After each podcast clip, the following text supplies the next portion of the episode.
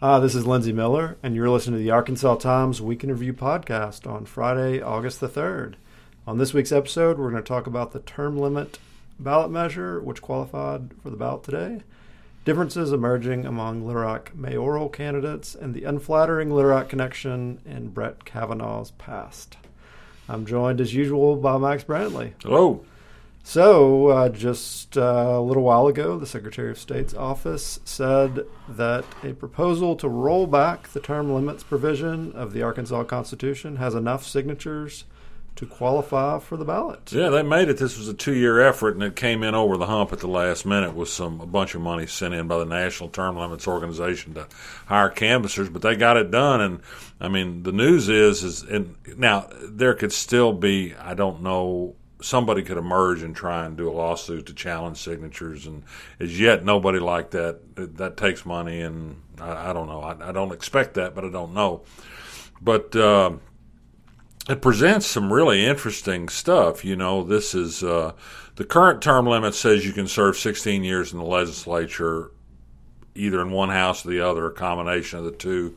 There's a little quirk that two-year Senate terms that are that happen to half the Senate every 10 years don't count. So there's some people that can serve longer than 16 years in the Senate. Uh, Cecile Bledsoe's running for 20 years now. Jason Rapert, God help us all, could serve in the Senate 22 years. And this does illustrate why this term limits provision that we now have that was put on the ballot in 2014 as a quote term limits amendment unquote, but actually loosened the previous provision is it was a significant change. Before you could serve six years in the House and eight years in the Senate, or total of 14 years. But now you can do the 16 years in a single House, and you can become extremely powerful. And uh, and 16 years is a generation. I mean, that's that's not a lifetime tenure, but it's a long time, and it's hard to beat an incumbent. And so, when you're looking at 16 years in the Senate, you can get a lot done.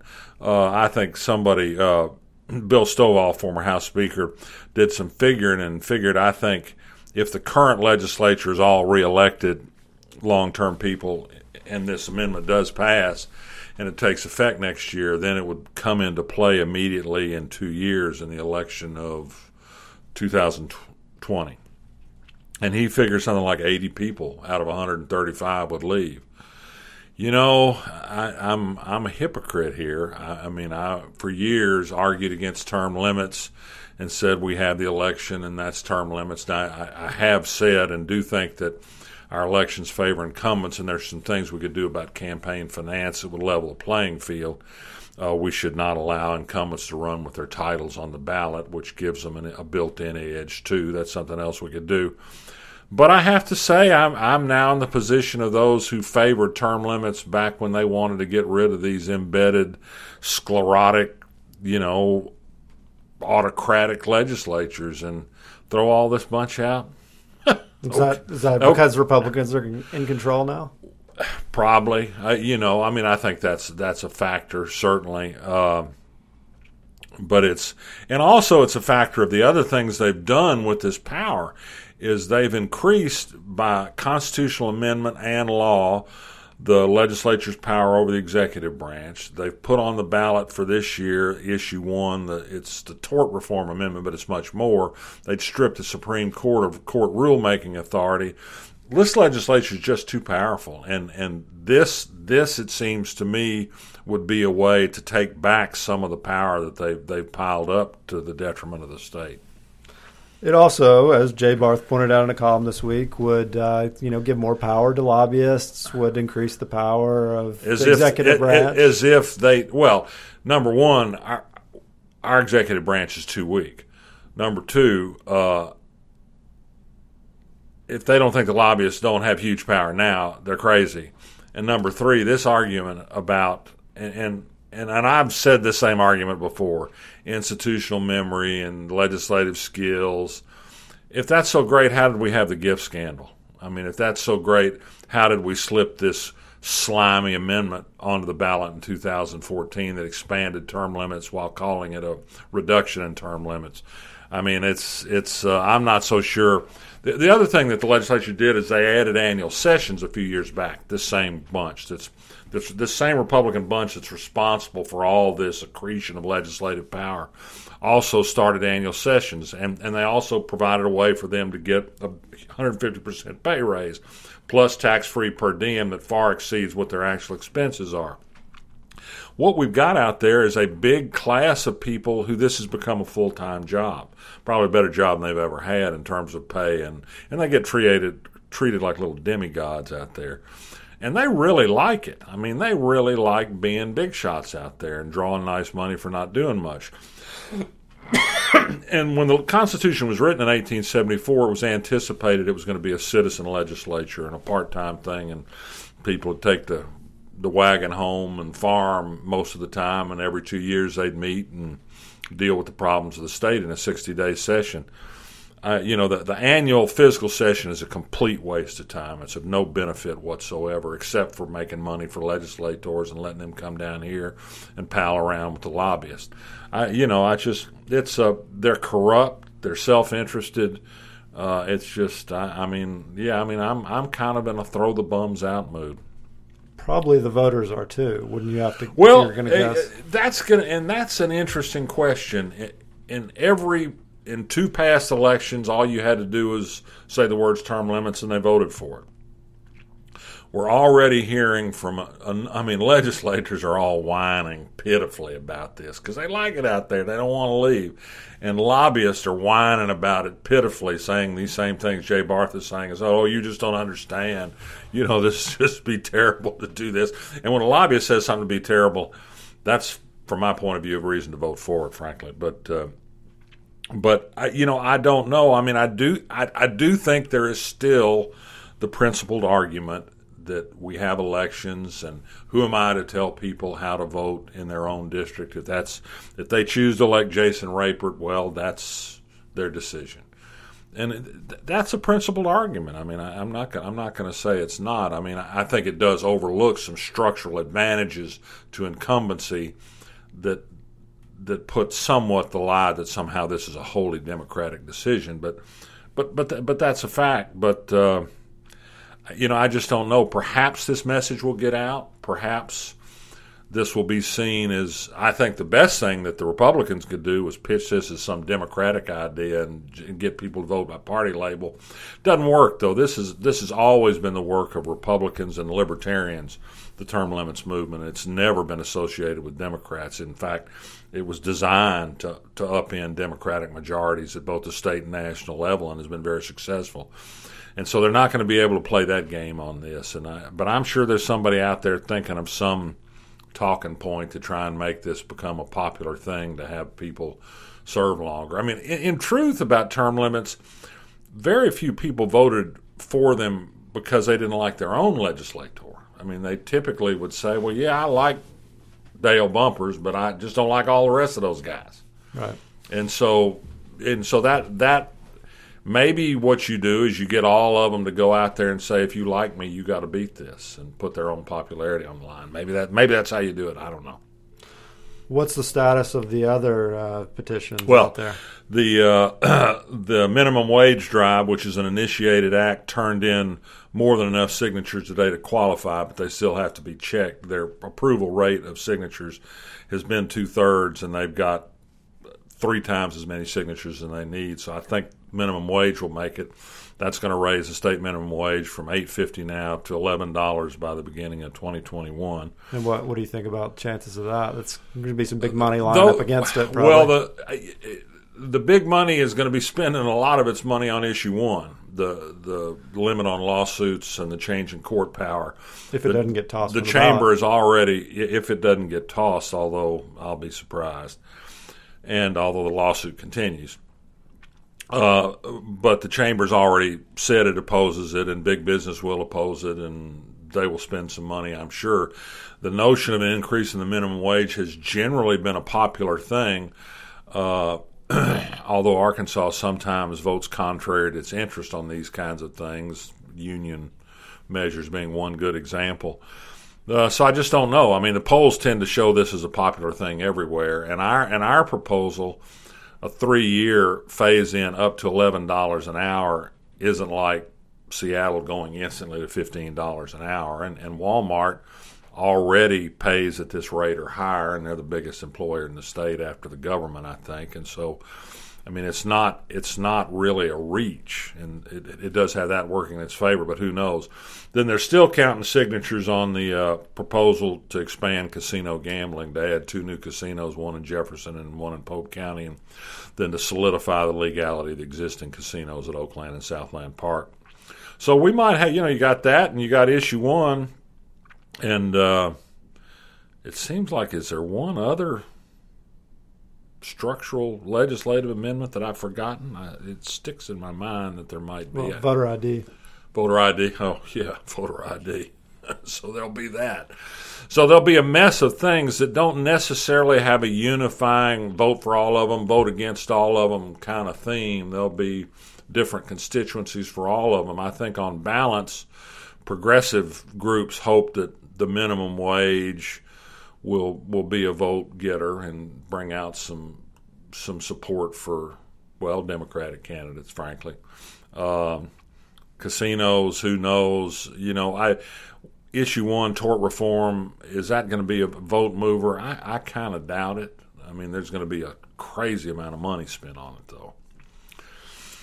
So hard to say. And then, then after that, uh, will the governor's race draw a lot of voters? I mean, we've got a contested governor's race, but hard to hard to see that is really moving a lot of people. There's some good legislative races on the local level that in, in, in some localities, and particularly in northwest Arkansas, which are the two biggest counties now outside of Pulaski, uh, a raft of contested legislative races with some 10 female candidates on the Democratic side. We'll see. I mean, there's a strong mom's demand movement up there. There's some real enthusiasm for these candidates. Will that turn something out? Don't know, but at least it's something. All right, well, let's pause before we move on to our next topic and put a quick plug in for some other podcasts on the Arkansas Times Podcast Network.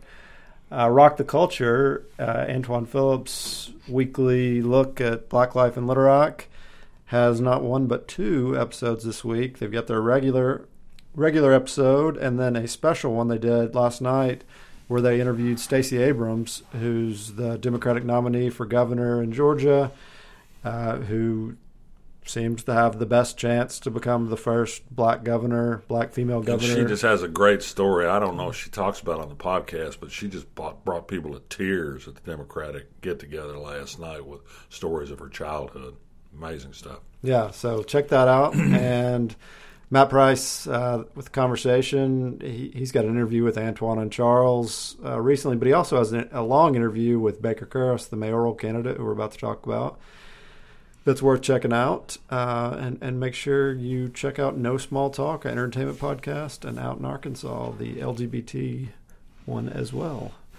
So, moving on, some differences emerged on the I 30 project, schools, and city board governance among the four announced candidates for Little Rock mayor in a forum this week sponsored by St. Mark Baptist and Fox 16. Yeah, and I'm sorry that I haven't gone through and listened every minute of it yet because I think there's some points that were missed that, um, beyond those that have been written about in the Democrat Gazette and on our blog. But but they covered with four candidates. It becomes difficult because they're four people and they, everybody's got to answer. But boy, they covered a lot of ground in an hour on some very specific questions, and some differences emerged. Uh, first, there's the 30 Crossing Project, the freeway expansion through downtown Little Rock. Uh, Frank Scott is for it. Vince Tolliver and Warwick Saban are, are, against it in the form it's now in. And Baker Kurrus kind of took a position that, well, there's not much we can do about it anyway, and that there are better ways to invest our effort. I mean, I've taken the view that I think the city needs to fight. Uh, yes, I, I, I think you have to acknowledge that the facts being what they are, that this project is going to eventually go through more like it is than less like it is. But that doesn't mean you don't stop fighting to make it as best as it possibly can be, particularly since it's going to have such a demonstrably damaging effect on the city of Little Rock. And, and contributes to a policy that encourages suburban growth to the detriment of Little Rock. And I, I think it's mayors ought to be talking about that. Then there is the, the question of at large city directors, whether we should continue to have three members of the city board elected at large citywide. And I think, uh, how did this, it was split. I'm now forgetting precisely. I think Scott and Saban were both against the continuance of at yes, I think Scott and, and Kurrus and, and, and Kurrus again said he thought he hadn't yet seen demonstration that it had been bad for the city. And to which I say, well, they're nearly always white in a city that's majority black and brown, and that's worth considering. Now, I think I think there was room to answer that question better, and I, I think you know Baker really on that question sounded like an establishment candidate because establishment strongly favors retaining the three at-large directors. The proposal that was just beaten by the board was not a not a good proposal. That was Erma Hendrix's proposal to just do away with the three at-large directors. The reason being is that we're set up. The current city government is set up under a state statute precisely for this form of strong mayor blended hybrid government. And if I happen to favor getting rid of at-large director seats and going to a mayor council government. But that's that's a multi-part process. That's not just merely stripping the at-large directors, and it would probably require a change in state law to enable us to move from what we now have to a mayor council. And so I think there was a place to say, I know there are legitimate concerns about the way we do this, and that certainly that there's there's a feeling that it discourages diversity on the board, and there perhaps things. And, and Baker Kurrus did say we need. He's open to looking at our form, and I think that's a fair answer. But but it was just kind of a status quo thing. So that so that was that was another thing. And schools. And then schools, and I this got not wholly reported. I think it turned out the Democrat Gazette account said that well, three said they favored local control, and Baker Kurrus responded, well, if our neighborhoods get better, our schools will get better. Well, the question wasn't specifically, are you for or against return of local control? It was about what city government can do about the schools. And smartly, three candidates first said, we need to take our schools back. You know, Baker Kurrus is somebody who got fired for trying to do a good job running the school district as a superintendent, served on the school board. There just isn't any doubt about where his heart is about public schools. And what it was later explained was is that the question wasn't a specific question, but a general question. But politically, he blew it. He he could have said, "Well, yeah, of course I'm for returning local control," because he said that on the record in our podcast, among other places. Uh, but he should have said, "But that's the the question is is what we got to look at it more holistically." And it so happens on his website, he has this enormous position paper that's a result of a bunch of personal work he's done going around town on his bicycle, reviewing census tracts and decaying housing, and has a lot of ideas about neighborhood revitalization. And yes, neighborhood revitalization will do a lot for revitalizing schools. And so, I mean, he's a smart, thoughtful guy who's thought this through, but perhaps not as politically savvy as he needs to be because his answer left him open to interpretation that he wasn't on board on return to local control, which he is, but but you got to sound right. So right.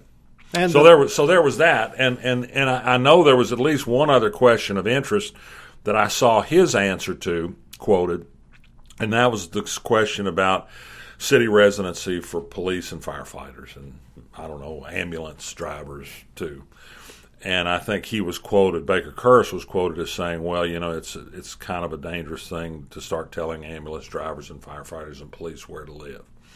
And I, and yeah, I, I don't think there's anything wrong with saying that. And I, I happen, although I've long been a critic of our situation here, I, I'm not among the group that thinks it's a good idea to require city residency. But new figures that came out this week showed that two thirds of the Little Rock police force do not live in the city of Little Rock, and 80% of the white officers do not live in the city of Little Rock. And you simply can't explain this away by housing costs. Uh, this this is a statement about the livability of our city when the people we pay to, to protect us don't want to live here. And at a minimum, it's time to stop this incredibly offensive practice of giving people free transportation in the form of city police cars to drive home to Cabot. It's nuts. If we had a policy that said you're within 15 minutes of the city, whether you live in it or not, you can have a car. That'd be enough. That'd be one thing. But th- this thing about paying people to drive an hour home is crazy. It's nuts. It's offensive. Well, and that's another question where there are a lot of different ways to answer it, including that. I mean, you talk about Right, that. You right, talk right, about right, we can increase incentives to.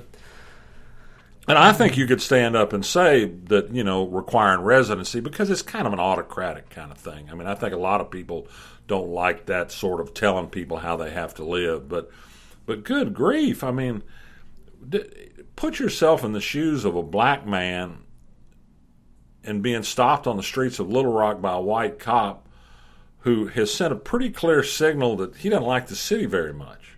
And why does he not like this city? Could it be because of the composition, racial composition of it, because of the crime, whatever? I, I, I just, well, I just think we're not we're we're not grappling with this issue, and it's and it's an issue. So, any other thoughts about the the mayoral race and and how it's shaping up?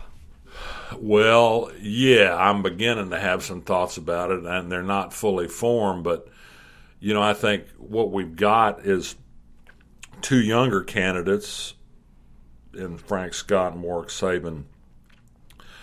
Kind of say it's time for fresh voices. Oddly enough, Frank Scott sounds in many ways more like an establishment voice. He was on the Highway Commission.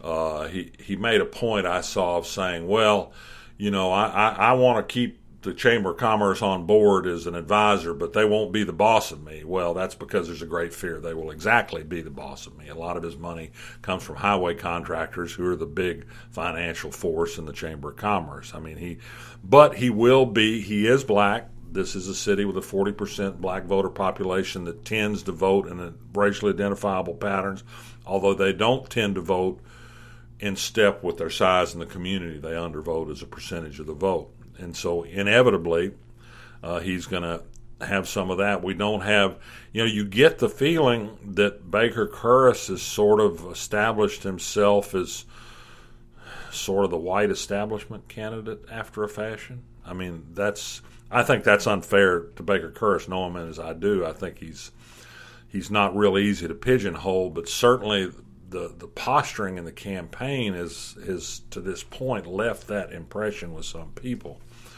Well, maybe he's possibly he's pivoted that way. We don't and, know. And, and no, I don't know. I don't know. I, I mean, I'm giving him the benefit of the doubt, but I mean, I certainly think where he stands at this moment, it's easy for people to draw that conclusion. And and I I do think this is a change election. And I, I think Baker Kurrus could be a change guy. I think he'd be more vigorous as a mayor than what we've seen under Mark Stodola and has some strong ideas about the way City Hall works, including, I think, some flaws in the mayor the mayor administrative system. But uh, it's I don't know if he can carry that off with the voters. I, boy, I noticed today, checking campaign money, Warwick Saban has got a pile of money. I mean, he's raised a quarter of a million dollars and has about three fourths of it still on hand, and and has raised it in a, a kind of an interesting, broad sort of sector, all parts of the city, kind of Republican, Democrat, uh, an interesting cross section. So I don't know. I mean, but you know, we really haven't gotten heavily into the ad messaging yet, and uh, that's I, I I think these guys were pretty well behaved at this forum this week, and and I think all of them have the potential for getting fired up. I mean, I know Warwick Saban and Baker Kurrus both can can get testy. and so if if if the attacks come and inevitably in a political campaign you score points with comparative advertising call it negative if you want but I, I don't think in the end this this election is necessarily going to be run by those who present the most positive vision. I mean they're going to have to draw some comparisons and so it might get interesting. Yeah. Stay tuned. Finally and quickly, the Washington Post recounts an unflattering chapter in Supreme Court nominee Brett Kavanaugh's past. That's his push to prolong the tragedy, the death of Bill Clinton aide Vince Foster, the Literati lawyer who joined the Clintons in, the, in Washington in 1993. Well, the, the Post dug up from the National Archives uh, a memorandum that was written by Kavanaugh during the Whitewater investigation. He was 30 years old. And at this point, there had already been three different conclusions, and one by Robert Fiske, a highly respected federal prosecutor, that Vince Foster, who was under tremendous pressure and, and, and suffering from depression, had committed suicide. But there were right wingers and just some thoroughly discredited kind of right wing sources pressing that this was somehow a murder and somehow tied into larger Clinton conspiracies. And Kavanaugh argued that we just got to investigate this again because of these unfounded allegations. And good grief, they investigated for three years, spent $2 million with him whooping it up all the way through, even though people who work with him said early on he pretty well had decided that, yeah, he probably did commit suicide, but didn't stop him from just fanning the flames of this. And that contributed, of course, to now sort of a perpetual belief on some people's part, including Donald Trump, who brought it up during his presidential campaign, that somehow Vince Foster wasn't just a terribly sad and tragic case. So Brett Kavanaugh, who's people try to depict as a nice guy is really a partisan hack. He has an amiable demeanor, but but he was willing to go down as low and dirty as you had to go to to feed this kind of political crap, even if it meant just heaping abuse on a, a family, a bereaved family. I I think it's a low mark for him. But but but he also was part of the torture memo under the Bush administration. Uh, he's been part of a lot of other very bad things, and and and it's I'm afraid he's going to be confirmed, and we will we will pay for it. But uh, he had his little rock time, and it's not it's not something he should be proud of. Now today, of course, he says these special prosecutor investigations of presidents are probably a bad thing. I think he thinks it means they're a bad thing when it's Republican presidents, not necessarily when they're Democratic presidents. Okay, let's leave it there and move on to endorsements. What do you got this week? Well, I keep forgetting this thing. I'm going to tell. It's a weird story, kind of. I probably should save my time on this, but oh, what is this? I can't even see it on my phone anymore. But I needed something to read. I ran out of reading material, so I picked up Kindle and read a book my wife had bought. Started reading a book my wife had bought, and I thought it was a novel. And I'm about three fourths of the way through it, and it's pretty good. And so I decided to look up a review of it, and just to see what was said about it and why she bought it in the first place. It's called The Heart is a Shifting Sea. And it's a story of three married couples in India and their different marriages and the Indian background. You know, one's an arranged marriage, which is very traditional in India now. Well, I found out this is not a novel at all. It's it's a novelistic retelling of a incredibly intense piece of repertorial work about three couples that live in Mumbai. And I happen to be interested in India and happen to have just been to Mumbai, and it's a really evocative retelling of all sorts of places that I went on this trip. And she, so it's interesting in that light. It's interesting in writing about the religious and cultural traditions of India, which just couldn't be more different than our own. But it's kind of amazing that these are real people who opened up and into their lives and talking about some really I mean, text messages with boyfriends, and I mean, just kind of all kinds of crazy stuff. It's by a woman named Elizabeth Flock. And anyway, I've just gotten kind of socked into it. It's just, it's kind of Bollywoodish, and it's probably chick lit, probably. But I'm, just, I'm just a chick. I'm just kind of a chick lit kind of guy, I guess. I suppose. All right, that's why people listen to this podcast, Yeah, just for yeah. those kind of recommendations. I, uh, in the past, have endorsed one of my favorite labels, Drag City, because it it's something that I lost for a while because it wasn't on any of the streaming services, and that's really the only way I listen to music. It came to Spotify, or maybe to Apple Music first, then to Spotify earlier this year, and uh, I've been digging it. But they slowly have been releasing Bonnie Prince ba- Bonnie Prince Billy albums for whatever reason, and so I've I've been especially excited about that, and one in particular it's Bonnie Prince Billy's Sings Greatest Palace Music. It was sort of a greatest hits uh, of sorts that he put out in 2004, where he went to Nashville and, and recorded, re recorded a lot of his songs with Nashville session musicians, including people like Pig Hargus and Andrew Bird. And it was widely panned at the time because uh, Bonnie Prince Billy's music is very stripped down, um, and this was kind of more ornate, traditional Nashville sound. But I love it. It's it's a, a really fun listen, and there are some songs that that just are brilliant on it. Especially uh, "No More Workhorse Blues." Check it out. It's on I'll do it. Spotify. All right. Thanks for listening. Subscribe via iTunes or your favorite podcast service. Give us a rating and review. It helps people find us. And check out our other podcasts. We'll be back next week. See you later.